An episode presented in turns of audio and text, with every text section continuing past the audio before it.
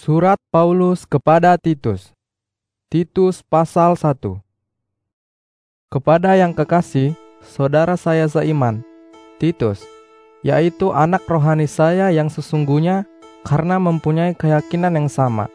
Salam dari Paulus, hamba Allah dan Rasul Kristus Yesus. Saya sudah diutus untuk menolong umat Allah supaya semakin percaya kepada Kristus dan mengetahui ajaran benar. Dan ajaran benar itu memimpin kita supaya hidup menurut kemauan Allah. Karena kita percaya dan mengikuti ajaran itu, kita yakin bahwa kita memiliki hidup yang selama-lamanya. Allah yang tidak pernah berdusta sudah menjanjikan hidup itu bagi kita sebelum dunia diciptakan.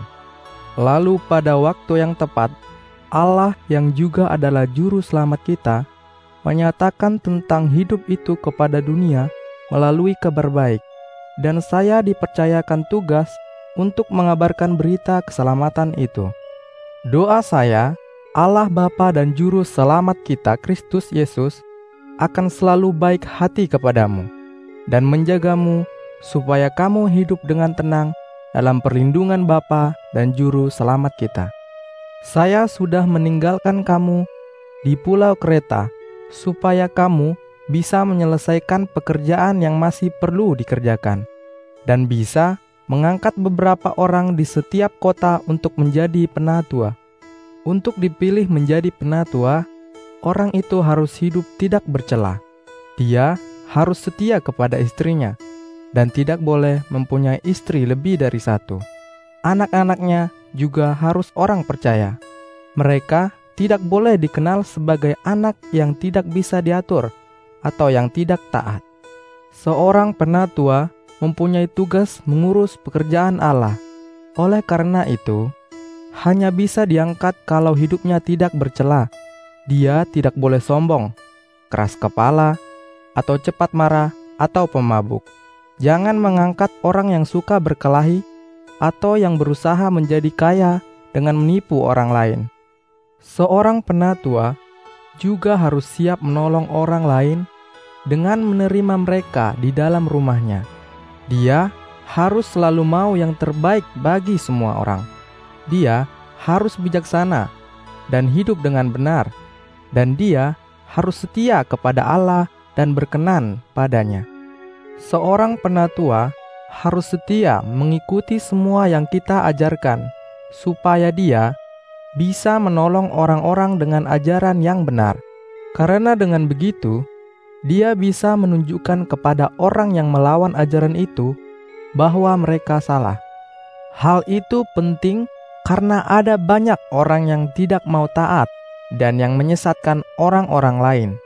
Yang saya maksud adalah khususnya mereka yang mengatakan bahwa semua laki-laki harus disunat. Kita harus hentikan mereka supaya tidak mengajar lagi, karena ajaran mereka itu menyebabkan kepercayaan banyak keluarga beriman menjadi kacau, baik itu orang tua maupun anak-anak, dan mereka juga memakai ajaran palsu itu sebagai alasan untuk minta uang.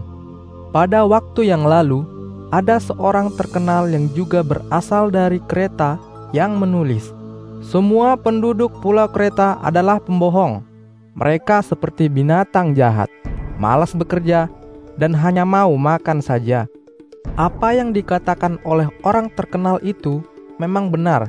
Jadi, tegurlah mereka dengan tegas, supaya mereka tetap percaya kepada ajaran benar. Dengan begitu, mereka tidak akan peduli pada cerita-cerita dongeng dari orang Yahudi dan mereka akan berhenti mengikuti perintah dari orang-orang yang sudah meninggalkan ajaran benar. Bagi orang-orang yang murni hatinya, semua makanan dan benda adalah murni. Tetapi bagi mereka yang penuh dosa dan tidak percaya, tidak ada yang murni. Sesungguhnya pikiran mereka sudah menjadi jahat dan hati nurani mereka sudah kotor. Mereka mengatakan bahwa mereka mengenal Allah, tetapi perbuatan mereka tidak membuktikan hal itu. Mereka menolak untuk taat kepada Allah dan tidak mampu melakukan sesuatu yang baik. Allah membenci cara hidup mereka.